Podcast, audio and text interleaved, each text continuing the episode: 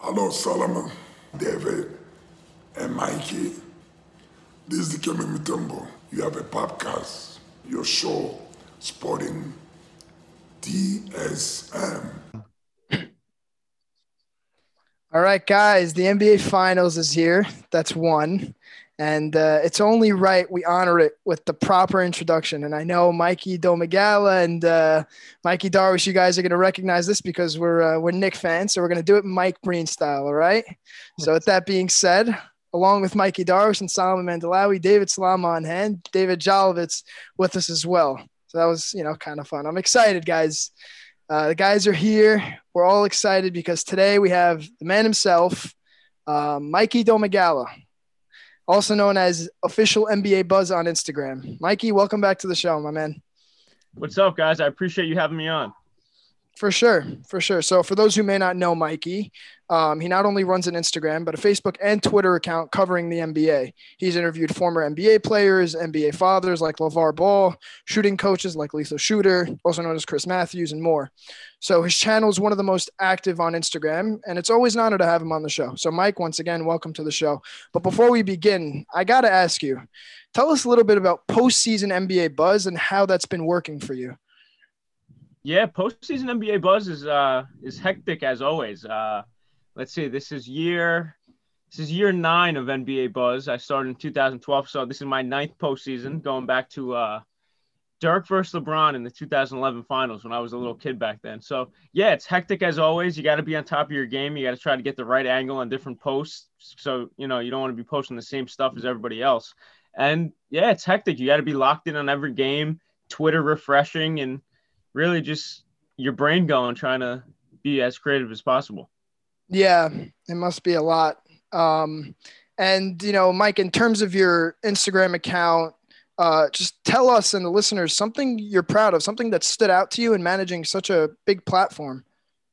Oh man, I would say uh, I'd say the interaction.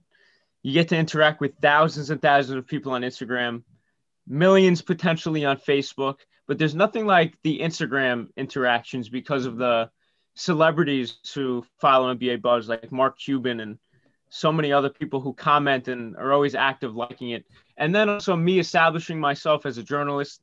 Um, I do that mostly on Instagram. I do it on Facebook as well, but on Instagram, you know, I get to comment as myself, debate with my fans as myself, and stuff like that. And people could see it's me because they could follow me on Instagram. So really, uh, being in touch with my fans being in touch with celebrities is just crazy. I had Ryan Hollins in my DMs yesterday asking if I could make him some graphics and stuff like that. That's pretty frequent. me and Lethal Shooter are buddies. He's always hitting me up. He FaceTimed me the other night for something. It's just it's it's pretty hectic. That's amazing, Mikey. That is that's just great, and it all comes with it. So you, you know you put in the hard work, you provide for the fans every day, and uh, we all appreciate it. Yeah, and it, it paid off, man. You know because listen, the first couple years, you don't get any results. You you could stop any at any point. Nobody would know who you are. Nobody would know who NBA Buzz is. So any point, I could have stopped it back then, but I stayed with it, and uh, it's it's paying dividends. Definitely, definitely. I'm gonna hand it over to uh, David Jolovitz, our Phoenix Suns correspondent, and we'll take it from there. Thank you, you for those. Uh, yeah, go I'm ahead. Sure you're, I'm sure you're a happy man right now. NBA Finals, man. I I'm, I'm excited and nervous at the same time. I'm excited because I don't know how to handle my first major sports championship, and I've been following yeah. sports for I don't even know how long. But I'm a little bit nervous because I think Kendall Jenner's shooting for my job, and she might she might be taking that she might be taking that Phoenix Suns correspondent role very soon. so we're actually just going to try to sum up and put a just put a ribbon on the NBA season here before it's even done with a very quick game of word association. Um, you've got both hands, both feet. You've kind of got your eyes and shoulders squared to the NBA uh, season, you know, to the playoffs, to the finals now. Um, so what we're going to do is we're going to lob you 16 softballs in honor of the 16 games required to win a championship. So I'm just gonna I'm gonna pitch it right down the middle, and let's just say you know in fewer than 10 words, unless you really want to double down with a longer answer. In fewer than 10 words, go ahead and give me an answer. So first and foremost, Chris Paul. Legend, underrated on the all-time list where it comes to impact. Excellent. Great. DeAndre Jordan. I'm sorry, DeAndre Ayton. DeAndre, DeAndre, Jordan's playing golf right now. With DeAndre Ayton. Yeah, yeah, yeah. He's out fishing right now. But no, no, no. DeAndre Ayton, doubted and overcoming the doubters. Great. Uh, the percentage to which your naked eye saw Giannis's health, the percentage. Hmm. Seven, uh, 60. No, it's it's a scary thing for Phoenix if he's able Oh, yeah. to kind of rebound as quickly as as he's already caught up to the sixty percent. Excellent. He didn't Um, look- he didn't look too bad. yeah, he didn't. He, he slowed down in the third and fourth quarter. Yes, for But- sure. but Yeah, absolutely. And you, you could see that. You could see that fatigue. Great. All right, give me the the Bucks' chance at the trophy in terms of percentage. Ooh, down 1-0. 40%. Great. The the current state of basketball as you see it. One of the brightest it's ever been. Excellent. Load management. A joke when it comes to the money they make. No kidding. Patrick Beverley. Speaking of jokes. A dog, easy to love if he's for you, easy to hate if he's against you. Great. The 2K rating for playoff P. I gotta check it. What is it? Oh, oh, I mean, oh, you're asking me. Yeah, Oh, if you had to provide me. a 2K rating for playoff P, ups and downs. 88. He could he could hurt you, but he'll also miss some shots. Right. Um, the Cavs' possibility of trading the number one pick. What are your thoughts? I, don't- I don't think so. Reggie Jackson. Oh man, revitalized career. Guy's gonna laugh his butt off to the bank this summer. Okay. In terms of that, Dennis Schroeder. Whew. He's gonna cry himself away from the bank this season. with that 0 for 9 performance. Uh, speaking of crying, let's talk Ben Simmons. You know the answer. you're not even, you're not even going to attempt a shot. It's, it's, it's in typical Ben Simmons fashion. 0 for 0. Um, your Ne- your needs a jumper. surprise your surprise team for next year. What's the pick? Oh man, I'd say the Memphis Grizzlies. Great. Most improved player next year. Whew. That's a that's a tough one off the top of the dome. Let's go a bold RJ Barrett. Oh, I Nice. like that. Uh, a story that was almost initially exclusive in the beginning to official NBA Buzz, the 75th anniversary logo for the NBA. What are your thoughts? Mhm. Basic. Yeah. And then finally, the 82 game season starting as soon as next October, as it was announced. Yeah. Uh, more load management where it shouldn't be, but they got to get back on schedule. Excellent. Thanks for playing. Um, boys, back to you. Yeah, very creative. I loved it. Thanks, man. Uh, thank you, David. And uh, thank you, Mikey, for joining us today. And uh, thank you, David Salama, for the uh, amazing introduction today.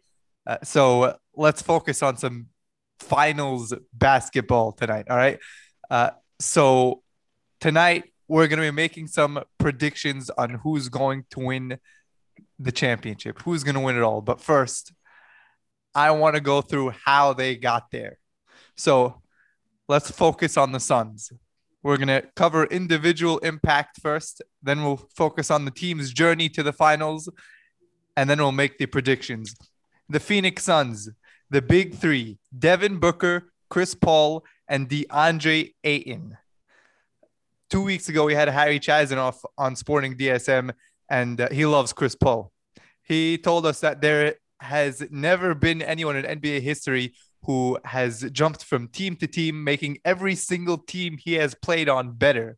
The Suns were one of were the worst team in the league in 2019, and then they took it up. A, they, they took it up a notch last year and went eight and zero in the bubble. And now he has brought the Phoenix Suns to the NBA Finals. Chris Paul, as in his impact on the Suns has been huge. How how much has he helped Devin Booker develop as a player? Yeah, I would say he definitely has. D Book was always a bucket. Um, you know, he put up that 70 points at 21 or 22 years old, but here he is more mature with Chris Paul in his corner. You just see that he's not rushing. He's not taking any bad shots. He's getting set up for a lot of good shots, and that's all from Chris Paul.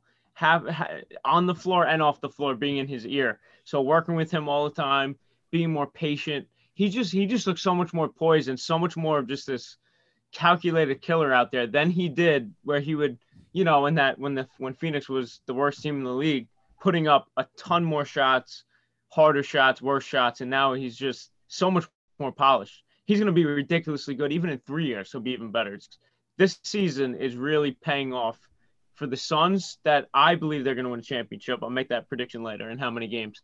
But also that Booker is going to be MVP bound in a few years because of this season.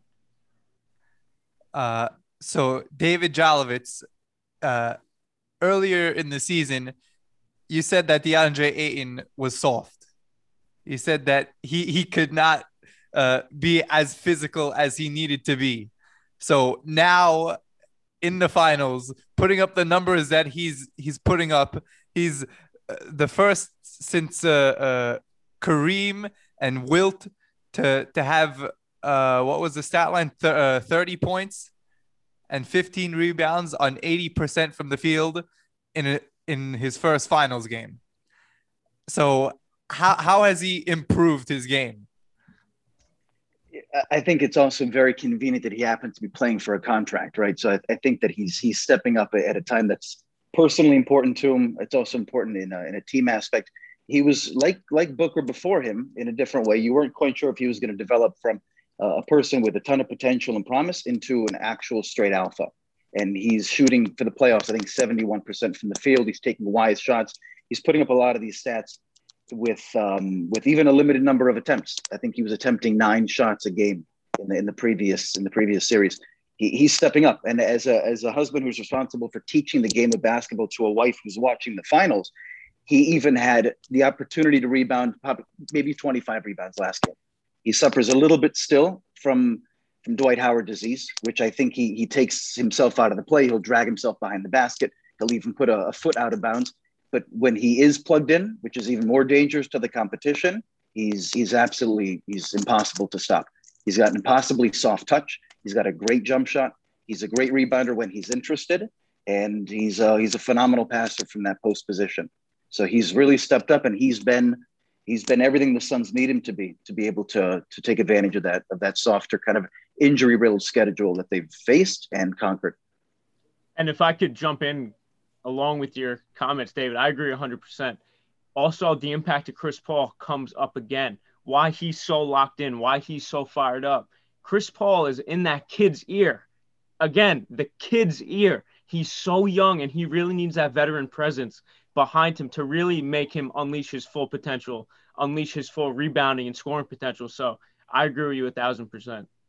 Yeah, yeah, he's he's he reminds me not not athletically perhaps and maybe not skill set, but of a young LeBron James when he first entered the league, he wanted to have fun first, and DeAndre's like that, and he has that veteran coaching ear, even on the court with with CP3. Mm-hmm. But to your point, and and he's being reined in, and he's he's being forced to to take kind of a serious role to it. He's also only played, I think he, he was introduced to the game at a, at, a, at a later age, relatively speaking, 14 in the Bahamas. Mm-hmm. It was his second passion as far as what sports were. And he's really the sky's the limit for this guy.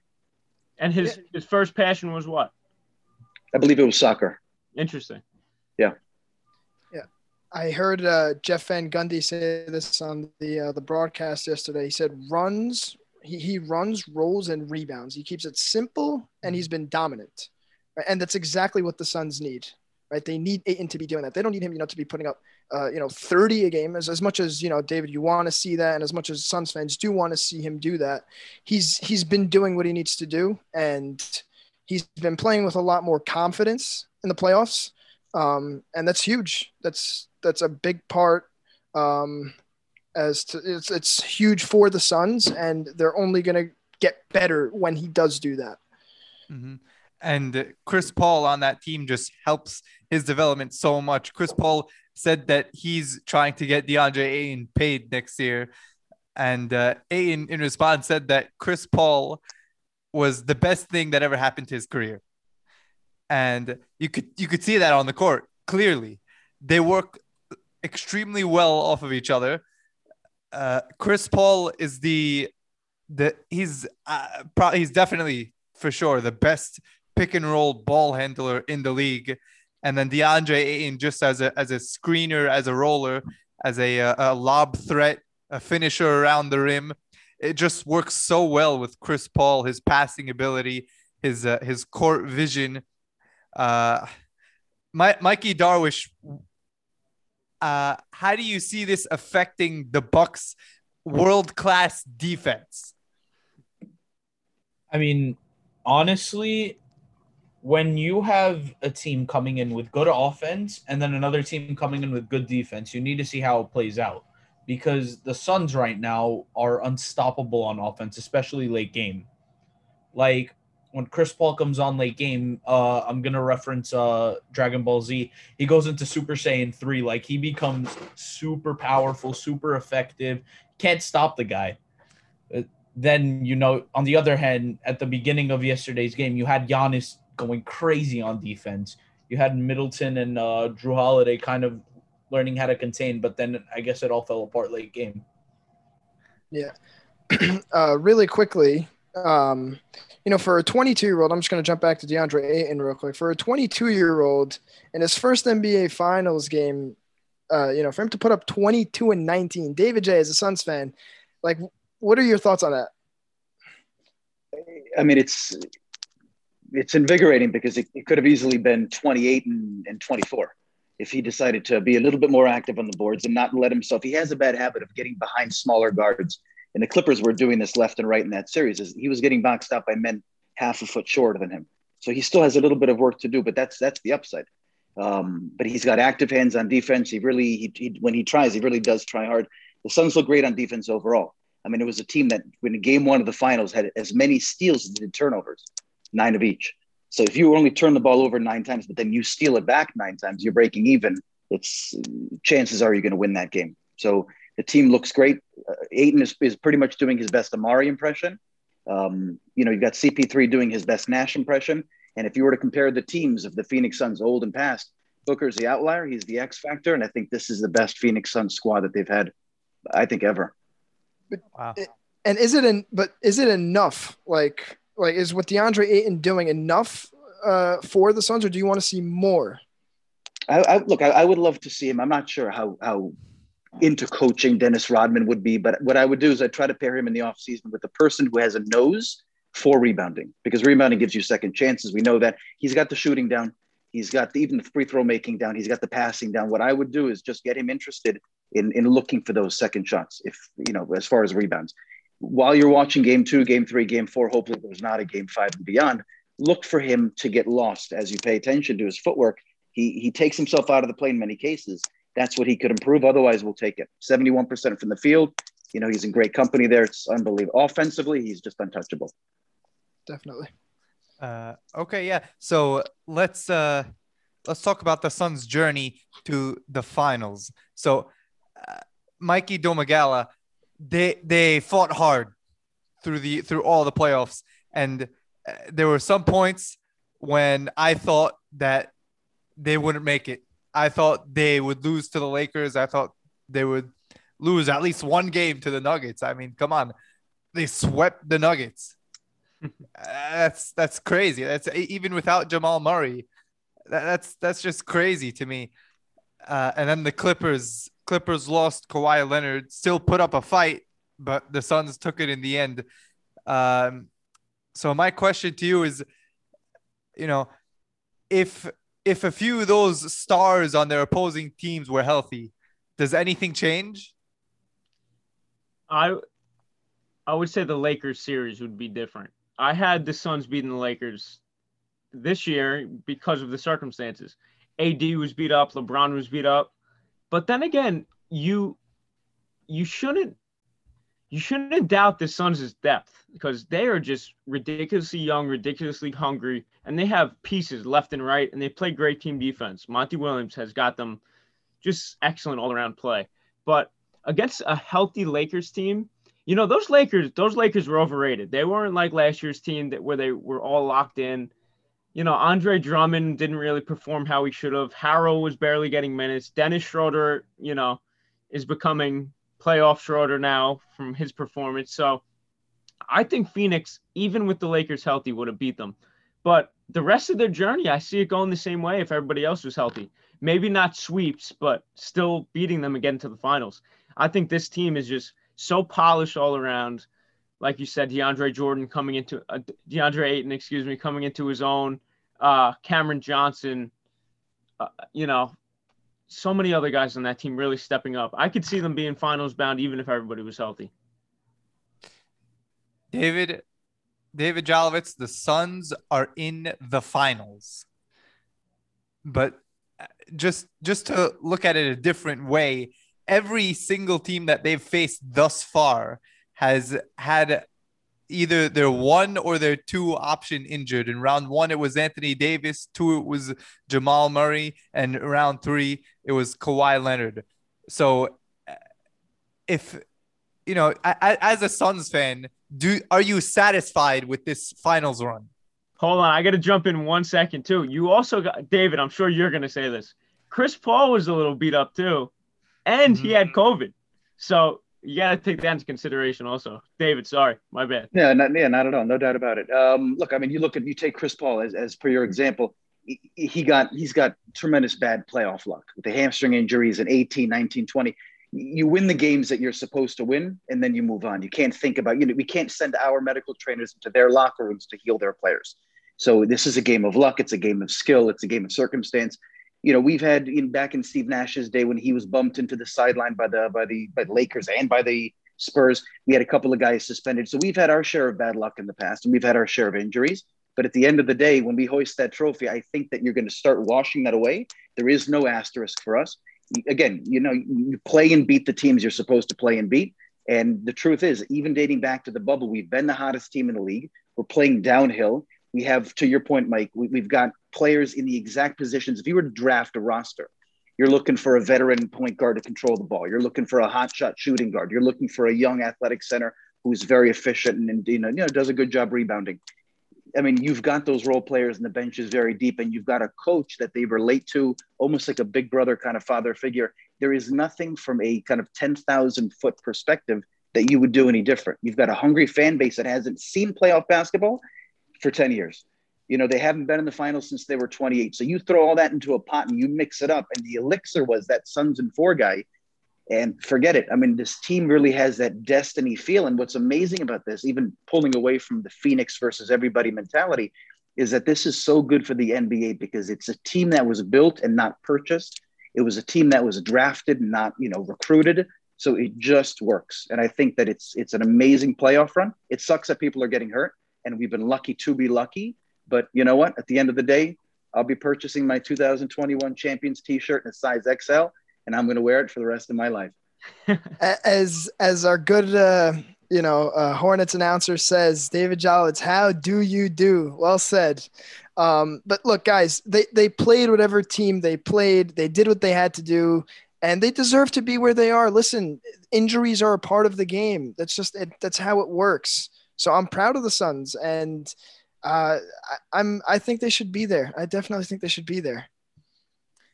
Uh, yeah, the Suns fought hard. They fought well, and they're in the finals, and that is the bottom line. So, without further ado, let's move on to the Milwaukee Bucks.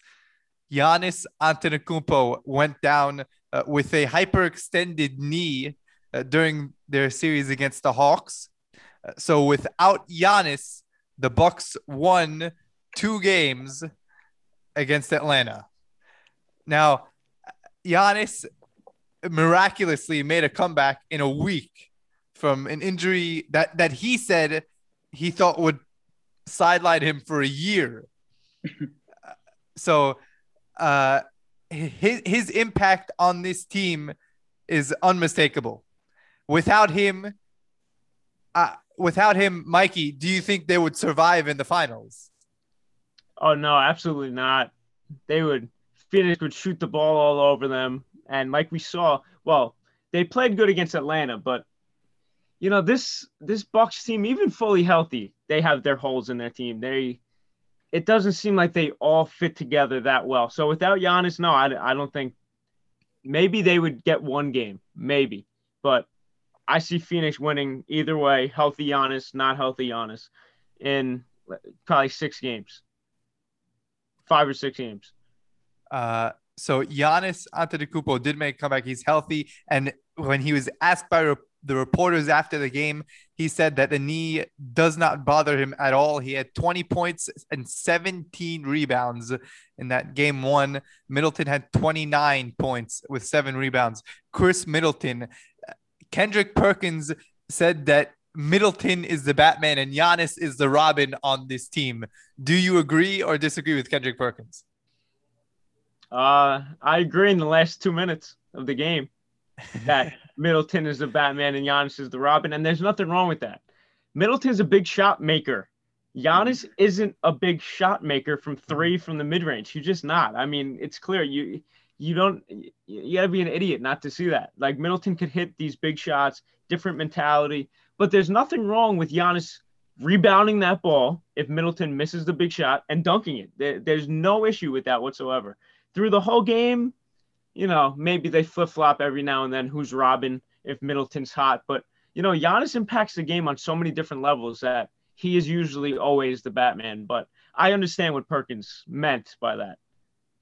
Mm-hmm. Yeah, Middleton making the big shots. Uh, but uh, he shot 46% from the field and 41% from three in game one. Uh, so in recent games against the Hawks, he ha- hasn't really shot so well. Do you see this as a, uh, a a problem for him in the finals? Uh, I don't. I don't see it as a problem, but I don't believe I forget what his stats were yesterday. I don't. He didn't really. He didn't really kill it yesterday. Do you have the stats on you? Uh, yeah, he shot uh 12 uh, yeah, he shot 12 for, of 26 from All the right, field. Not, not, horrible. That's a that's high volume, but not right. horrible. Um, it's almost like against Atlanta and the previous series against Brooklyn. Like he would struggle early in the series, and like in the big games, he'd kind of turn it up a little bit. So I don't know. We'll see. But you know, if if Milwaukee wants to win a game, he needs to score at least 25. Mm-hmm. Absolutely. Yeah, I, I, remember when I remember when Giannis's contract was was expiring, and there, you know, there was discussion about free agency and him re-signing. There was the question mark whether Middleton was the guy he was supposed to be to step up and kind of you know be the the counterpart for Giannis. I think in that way, just the fact that we're entertaining the conversation that Giannis might be a Robin answers the question that the Bucks were asking, and does he have enough support? Mm-hmm. Yeah. Uh, I mean, listen, they they brought in Jrue Holiday, they drew, brought in Bobby Portis and uh, Bryn mm-hmm. Forbes as scoring options off the bench. The help is definitely there. There's just something with that team that I can't put my finger on. Why, with this much talent, with with this much big names, they can't really. I mean, you can't say it's not success making the finals, but you know they can't just storm roll through certain teams with the MVP, with an All Star in Middleton one of the best defenders in Jrue Holiday, great bench pieces. I just think it should be easier for them. And if that means Giannis needs a jump shot to really put them over the hump, that, you know, can't really debate with that. And even adding PJ Tucker too, you know, that was yeah, a huge exactly. addition to that team. Mm. Uh, hundred percent. Because PJ Tucker is he's probably the best in the NBA in that side shot, right? In that side yeah. out three, yeah, and and that's exactly where you need him. You need toughness, even if he's undersized. So it's it is it's remarkable that it doesn't work as well as it should. But something yeah. they're just once they cross, they're better. They're a better fast break team. But once it slows down a bit, there just seems to almost be like six or seven players in their team, and because things seem congested and and yeah. things slow down. No doubt. And is that Jrue Holiday not really being as great of a playmaker as we thought he is? It's the ball. It does stick, and everybody seems bunched up, like you said. They get Giannis on one side, then oh, now we got to get the ball to Middleton to create something. You know, it's like very staggered mm-hmm. yeah. when I watch them. I don't know. Was it only me last night that thought Giannis was at like 90%? It didn't look like he was at 100%. Yeah, no, nah, he definitely wasn't. No. Yeah. Uh, uh, so Brook Lopez last night, 17.6 rebounds, one assist, compared to Jrue Holiday, 10 points, with seven rebounds and nine assists. Is Holiday the real third option of that team at this moment in time? Brook Lopez in game five against the Hawks had 33 points without Giannis. Is Brook Lopez the third option of this team, or is it Jrue Holiday? I think it flip flops depending on the game. Jrue could really be more of a defender, certain games facilitator, or a bucket if they need it. Brook Lopez, you know, he's another one. Like that's another name. Name I didn't mention uh, previous All Star. I didn't mention who's also on that lineup. It's like they have so many good names. It's just Brook Lopez needs to be the Brook Lopez of Brooklyn for them and really kind of try to dominate the paint, not really be a three point shooter. We saw that when he dropped what 35, 37 the other the other game. So that's what they need from Brook Lopez as well. It's especially considering that Saric is now out, and that's a steep cliff dropping off to Frank Kaminsky who with your Ayton, you know, he's a defensive stopper, but then you, you're missing Sarge because he's out for you know foreseeable future. Kaminsky is no defensive stopper at all. He's a he's a, he's a three guy. He's not a D guy. So they need to get Ayton in trouble quickly. So he steps off for the court, and they can attack the paint with Giannis, who's six eleven, and Brook Lopez, who's six eleven or seven feet, whatever he is. For sure. Yeah, and watching Frank Kaminsky get in the game yesterday, you just saw the you know the decline on defense. The, the Bucks were starting to get on a run, and I was like, they got to get Ayton back in there. You know, as as much as it's gonna as fatigue is gonna hurt him, you you need a guy like DeAndre to stop uh, the ball because Kaminsky was just getting bullied by Lopez in the paint. Last year, the Bucks lost to Miami in the second round of the playoffs now they completely swept the Heat in round one of the playoffs. How surprised were you when the Bucks completed their sweep in round one? I wasn't surprised to be honest. Uh, I always felt Jimmy Butler was a little overrated as a leader. Um, he did lead them to the finals, and they had they had a good year. But this year, something was different about that team very inconsistent winning all season long up until the end. Tyler Herro, Hollywood got to that kid's head. He, him and his supermodel girlfriend, you know, all over Instagram, all over the red carpet, wherever they may be. Duncan Robinson may have spent a little too much time in the podcast arena. He's he's not us guys. He's a basketball player, and he needs to be in the gym. So I feel like all three of them, especially Herro and uh, Robinson, kind of took a little bit of a step back the fire wasn't really there, and it really caught up to them in uh, in the playoffs as, as it got swept. Yeah, and Mikey, do you see Duncan Robinson, you know, leaving Miami because he's he's going to be a free agent, isn't he? Yes, and and people are going to want to try to pay him. I wouldn't even mind him in New York. Mm-hmm. Oh, oh yeah, we need shooters, Mike. We need yes, shooters. Sure. Listen, agreed. Red, agreed. Love Reggie Bullock, but they need they need somebody else there. Oh yeah, definitely. Yeah. So round two, the favorites to win the championship, the Brooklyn Nets. First off, the Nets faced off against the Celtics, who were a playing team. And this playing team actually stole a game from the Nets, the, the Celtics. Uh, uh, the, and the Nets were the, the, the freaking title favorites. They were the favorites to come out of the come out of the East, and they lost the game to the to the Celtics. And then round two, as as David and Mikey and I have said throughout the entire season, the Nets lost in the second round in game seven. The Bucks waltzed right past them without with a without Kyrie Irving, with a James Harden at 10%. Uh, so the Bucks pushed past Kevin Durant, who scored I think it was 48 in game seven, overtime. His shoes were just a little bit too big at the end of that, that game with the clock winding down at the end of regulation. Uh, so if if the Nets stars were healthy, if Kyrie didn't go down uh, the wrong way, if James Harden was hundred percent, would the Nets get past the Bucks? Yeah, no doubt about it. And you know, this comes back from I guess my you know, we don't know the severity of Kyrie's injury, what it was, but if you see James Harden kind of hobbling out there on, you said 10%, I'm thinking more 30%, but that's still not much. You see James Harden out there 30%. Why can't Kyrie be out there, say 15, 30%, even if he's hurting a little bit? even if he's going to be a little bit of a decoy, even scoring 10 points, just get that 90s grit back somehow in you. Get it in you. And just realize that you're in a game seven. You're a superstar. You should go Kobe Bryant mode and try to be out there as much as you can. Again, we didn't we don't know the severity. And I'm not hating on Kyrie. I'm just saying that's what I would do. I would play through the pain in a game seven where it's not looking like we would win. Right. Yeah, we, we saw that with uh, Anthony Davis. He was hurt and he played anyway.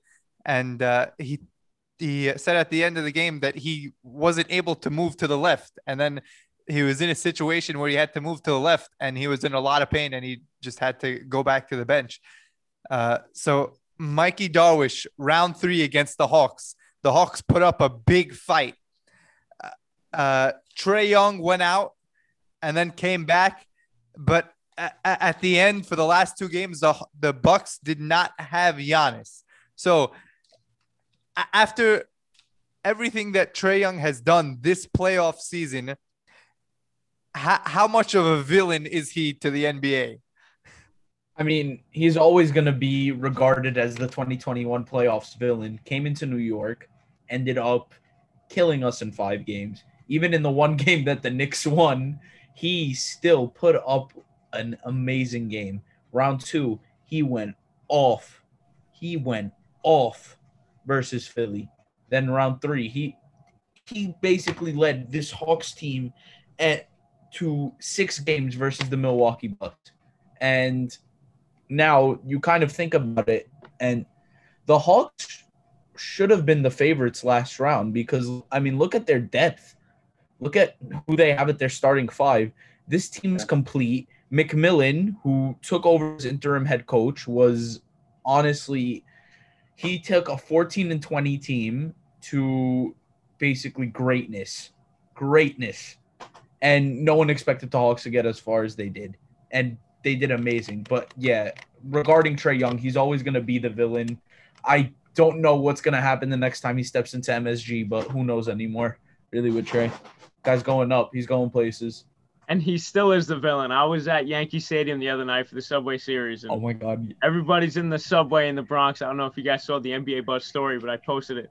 Somebody lets out a F Trae Young chant, and immediately, immediately, dozens and dozens of voices in the subway just start screaming it, including myself. But I respect Trae. I respect Trae. You gotta respect Trae. But you know, he was definitely the villain, and you. I love to hate that guy. Fun yeah. fact Mikey Darwish was actually in Madison Square Garden and he participated in one of those chants. I have so many videos. if you guys want to see those, I'll uh, I'll send them later. we're, we're, actually we're actually waiting for the 23andMe spit sample to come back because Mikey was in he was in close proximity to the wad that that that that almost struck uh, you know Trae. Trae might be the villain to the uh, opposite players and maybe New York City fans, but I think because of his size, his stature, his relatability, the fact that he plays a fun brand of basketball. I think he's like Steph Curry before him is going to be very relatable to these smaller kids because he looks like they do more than LeBron does at six eight. Um, I, I, think he's going to be a fan favorite. He's just he's energetic. He's amazing to watch. At any point he crosses the, the half court point, he's he's really a danger to shoot the ball and make it. And um, Atlanta, almost in a way, slightly different as far as composition, but they're almost Phoenix East in the way that it's a team that wasn't supposed to do well, and they built through the draft and they kind of added a couple of key pieces like with Capela and I, they're a real danger. So we'll see what Tatum can do as far as his growth in Boston, what, what, what Brooklyn can do as far as the big three, but also what Atlanta can keep doing with what they've done. Tremendous. Mm-hmm. Yeah. And Trae Young, like you said, he's a threat as soon as he crosses the half court line.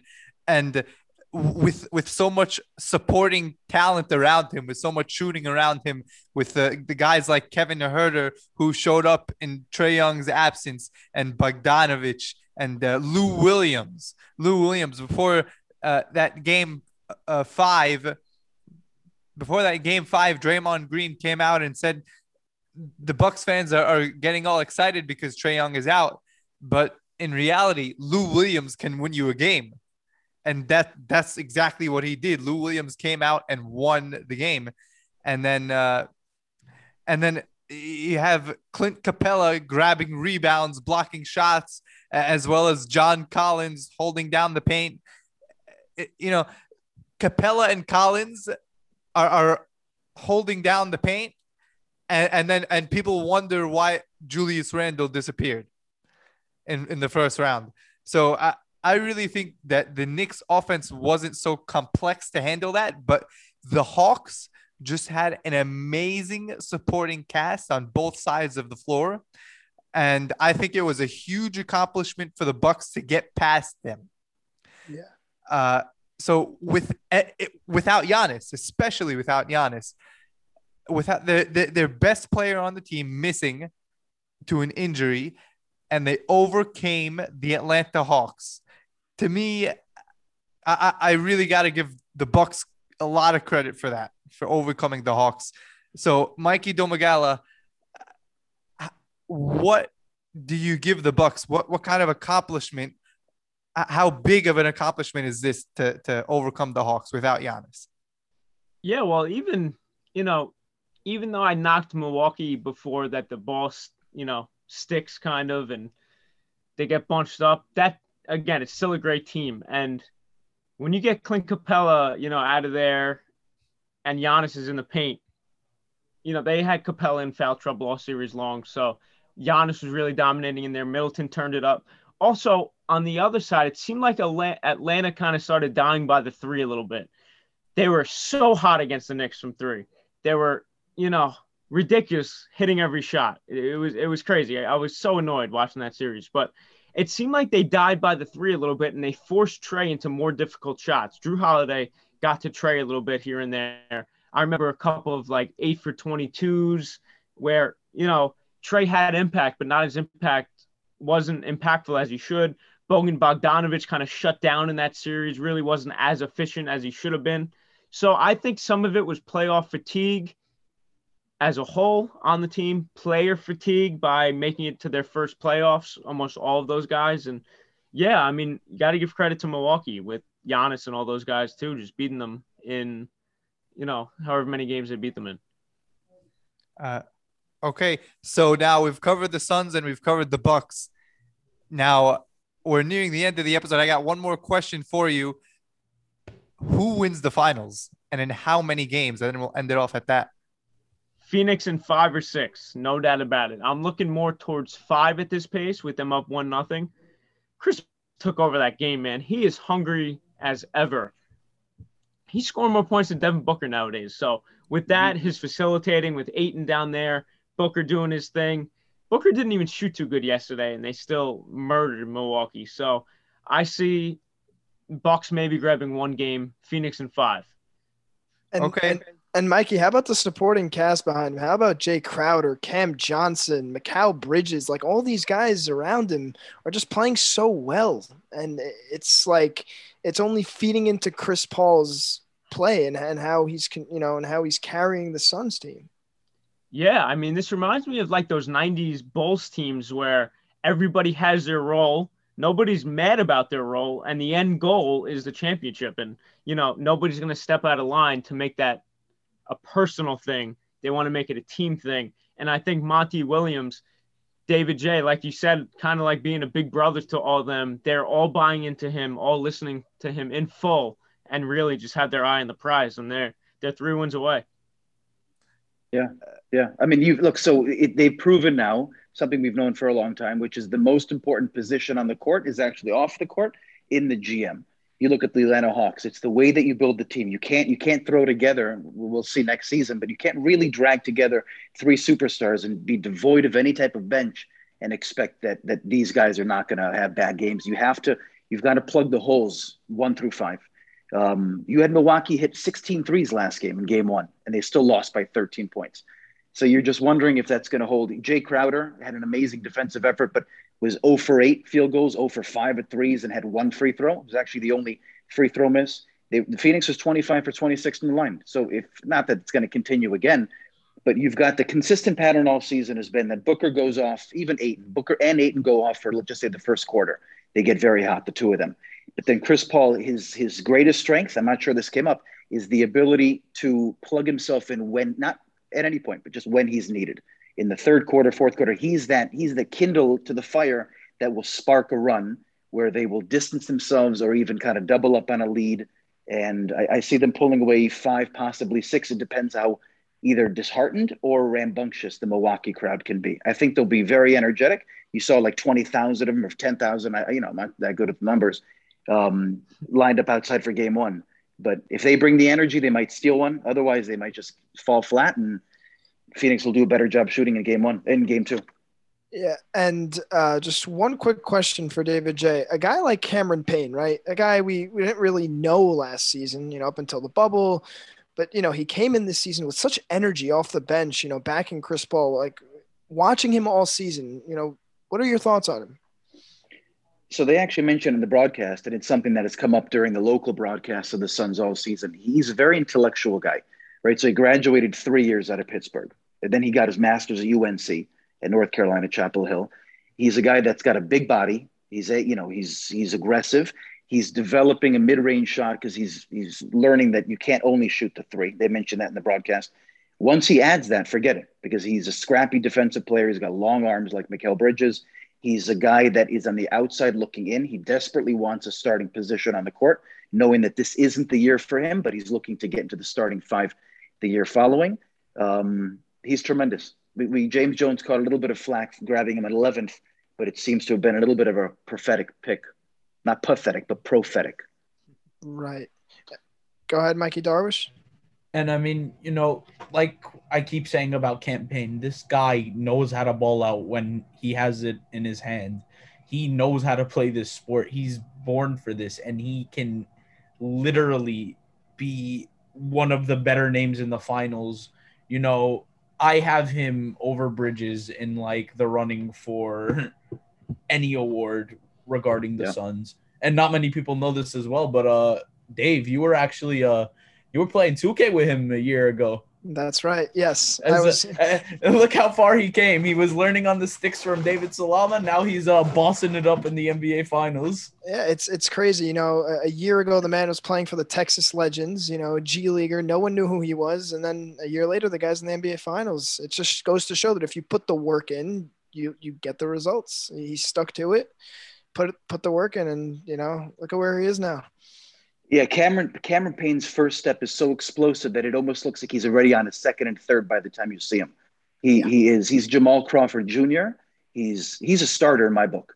So I hope that we can hold on to him because we've got him on a two-year contract. We've got him for one more year, but we've stolen him at that price. And he is he's exactly what you're looking for at his position, which is a bench guard, a second option. He is instant offense. He's he's a, he's a one-man show, and he's he's a pleasure to watch. Definitely. Yeah. Uh, so I saw the other day on official NBA Buzz uh, that a few of the Team USA players are getting some practice uh, going on, and uh, Team USA, I, I think, is going to win a gold medal. Is there any chance that they don't win gold? I don't think so. Even if they run into Luka Doncic over there, he's just a one man show. So every other team, you know, they might have some NBA players, but they don't have as many superstars as uh, Team USA. Absolutely. Absolutely. All right.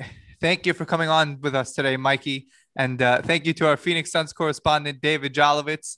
Uh, always a pleasure to have both you guys on. Always welcome on Sporting DSM. Uh, and to the listeners, go follow Mikey Domagala at official NBA Buzz on Instagram, Facebook, and Twitter. All right. It's a must. It's a, as a matter of fact, unfollow everybody else you follow, follow official yes. buzz, set on the notifications. And this is it. You do, if you're a sports fan, smash that follow button. Yes, exactly. Thank you guys. I appreciate it. And as always, David and everybody else, I always see you guys in the comments. I'm always trying to like your comments up and respond to you. So thanks a lot. I see everything. So yeah, we love your product, man. We love your product. Mike, you got to pin our comments too. he, he pinned mine. He pinned mine actually on uh, one of his more recent posts about like uh, owners letting GMs take control, and uh, I thought that was a really interesting debate. But yeah, I kind you of pinned said, your comment. What's his Venmo? remember, remember, remember. I will pin your comment if it one makes sense, if I, if I pretty much agree with it, if it's not really too biased, and if it'll spark a debate, which will create more and more comments. So, you know, like there's a method that, to madness. And like on that post, you kind of said, should GMs be allowed to take more control? And I brought the example of uh, Leon Rose and Dolan this season, like because it's probably the best uh, example I could have really given. And I think that was, you know, there. Some people didn't see it, unfortunately, but it is what it is. Yeah, but no, Mikey, Um, uh, we appreciate it definitely. Like, uh, thank you so much for coming on, man. No problem, guys. All right, send me this, and I'll I'll definitely post about it when it's all up and ready. Awesome. Pleasure. Okay, great. Thank you. Thank you All for right, coming guys. on. Yep. Talk to you later. Good night.